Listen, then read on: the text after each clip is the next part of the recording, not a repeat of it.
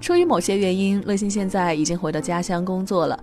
一开始觉得这样挺好的，毕竟呢，有一两年的时间没有在家乡长时间的待着了。我就想借着这次回来的机会，可以和家人好好的相处一下的。有事没事的都去亲戚家走一走，看一看。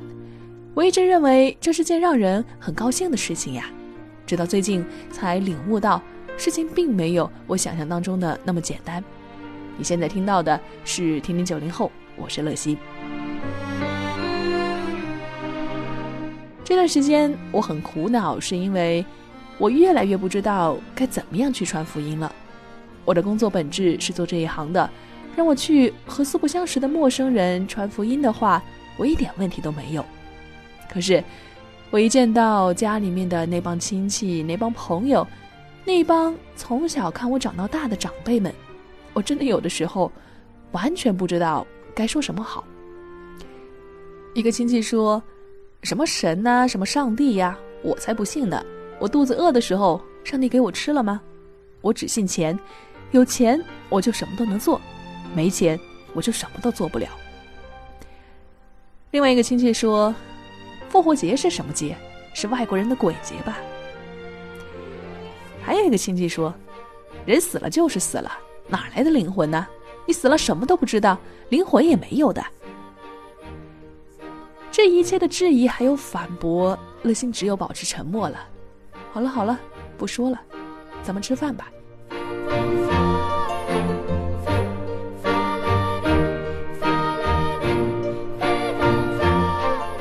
就在我愁眉莫展的时候，看了一个故事。这个是我迄今为止看到的觉得最温暖，也是最体贴的表达福音的故事。等一会儿呢，乐心会读给你听。不过在此之前，我们要来先听一首歌。这首歌想当年是乐心在家乡教会的时候，有一年的圣诞晚会弄活动的时候呢，我和我的小组一起在台上向大家献唱的一首。它就是盛小梅的《有一天》。有一天，你若觉得失去勇气；有一天，你若真的想放弃；有一天，你若感觉没人爱你；有一天，好想走到谷底。那一天，你要振作你的心情；那一天，你要珍惜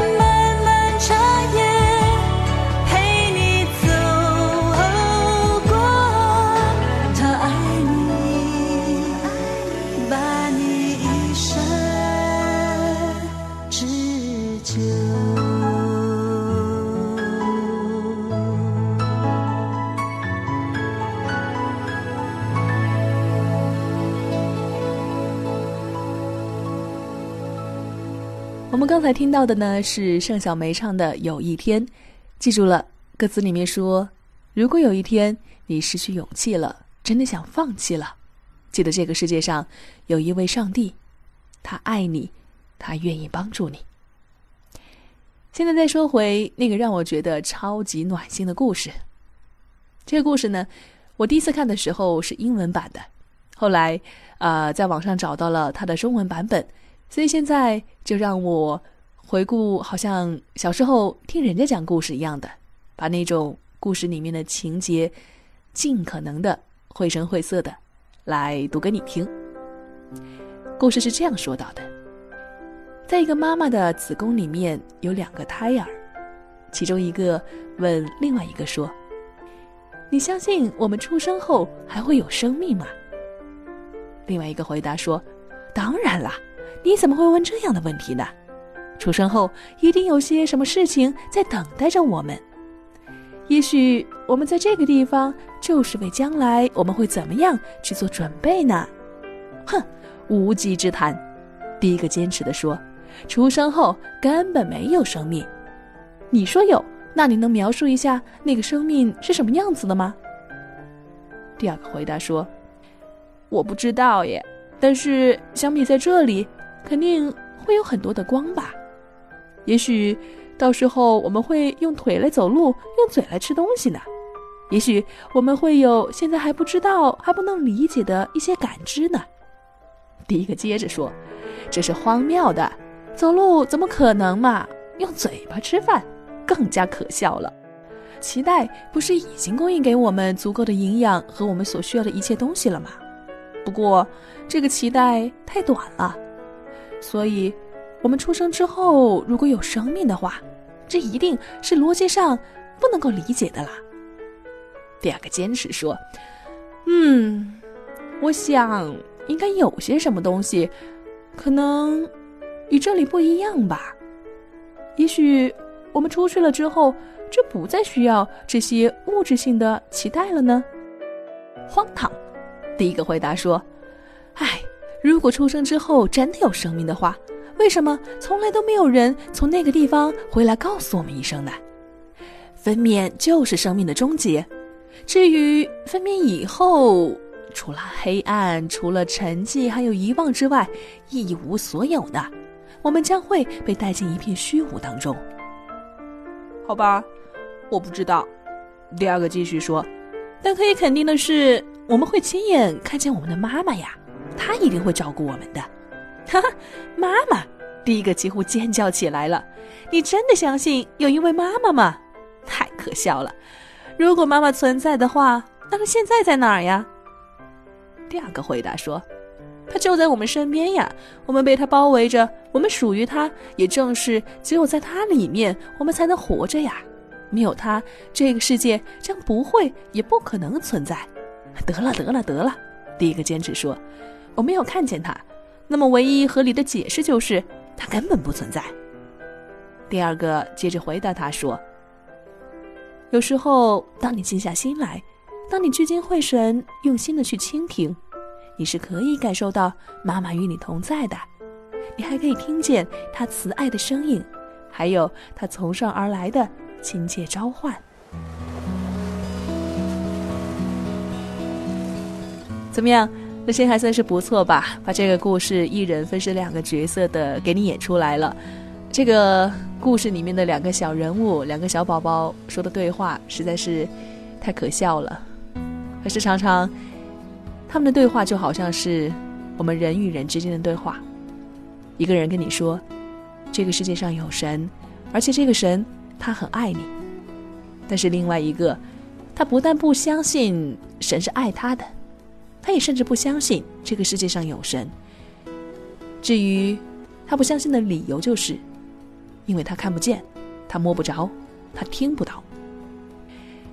乐心回家乡的这两个多月的时间，本来是想和家人好好的相聚，和他们去传福音的，但是后来却发现自己不断的在生活的各个方面、各个层面遭受他们的打压。这种打压，倒不是说去说你这个人怎么不好，而是去否定你的信仰，否定你所做的事情，也为你的将来、为你的未来感到非常的担忧。在我为此苦恼的时候，在我为此觉得神，那我真的不知道该怎么样跟你祷告的时候，我心里真的也有一个感动，就是觉得在咱们中国。会不会有很多像乐心一样的年轻的基督徒，属于家里面第一代的信主的人，在为主做着一些的事情，但同时呢，也跟我一样的被家人所不理解，被家人否定。我们可能会有同样的处境，也需要有同样的安慰。我又想到，耶稣在圣经里面说：“学生不能大过老师。”如果一个老师都会受到这样不公平的待遇，都会受到被人家逼迫的危险，更何况是他的学生呢？受逼迫，有危险环境，岂不是理所当然的事情吗？也许我们真的做不了什么，在向家人传福音的过程当中，我们受到的挫折，我们受到的拒绝和伤害的感觉，会让我们知道，我们真的自己的力量很有限。所以在节目的最后，乐心很想来祷告。有听众朋友说：“哎呀，啊，听听听九零后听了这么久，还是第一次听到乐心在节目当中祷告呢。”那一次乐心是在为我和爸爸之间的关系祷告，那这次呢，我们在节目当中，在最后的时间里面，让我们一起来为那些没有信主的，但是却是我们非常关心、非常在乎的家人，为了他们，我们来做一个祷告。亲爱的主耶稣，谢谢你，啊，在一个不幸的家族里面，拣选了我们，我们作为家族里面的第一代基督徒。觉得是很蒙恩，但同时又觉得压力山大。你知道我们在家族里面所受到的排挤，所受到的否定，还有那么多的质疑。主啊，求你真的是改变我们的心，让我们就算在这样的环境当中，仍然不沮丧，仍然有信心、有盼望的去和家人和睦的相处。主啊。我们甚愿有一天，当你的圣灵感动他们的时候，他们就能够来认识你，来敬拜你。我们巴不得看到有一天，我们可以有一个家庭的聚会，有一个家庭一起来敬拜你。主要也求你，让那些听节目的朋友当中，如果也是有没有信主的家人，没有信主的伴侣，也求你，在你所预定的时间里面。让他们成为弟兄姊妹，让我们以后可以一起来侍奉你，一起来为你摆上我们的生命。谢谢主听我们的祷告，这样祷告虽然是借着电波，虽然是借着网络，但是我知道，更多的是透过你的圣灵，在空中，在看不见的世界里面，在运行着。我们这样同心合一的祷告，乃是奉我主耶稣基督得胜的名所求，阿门。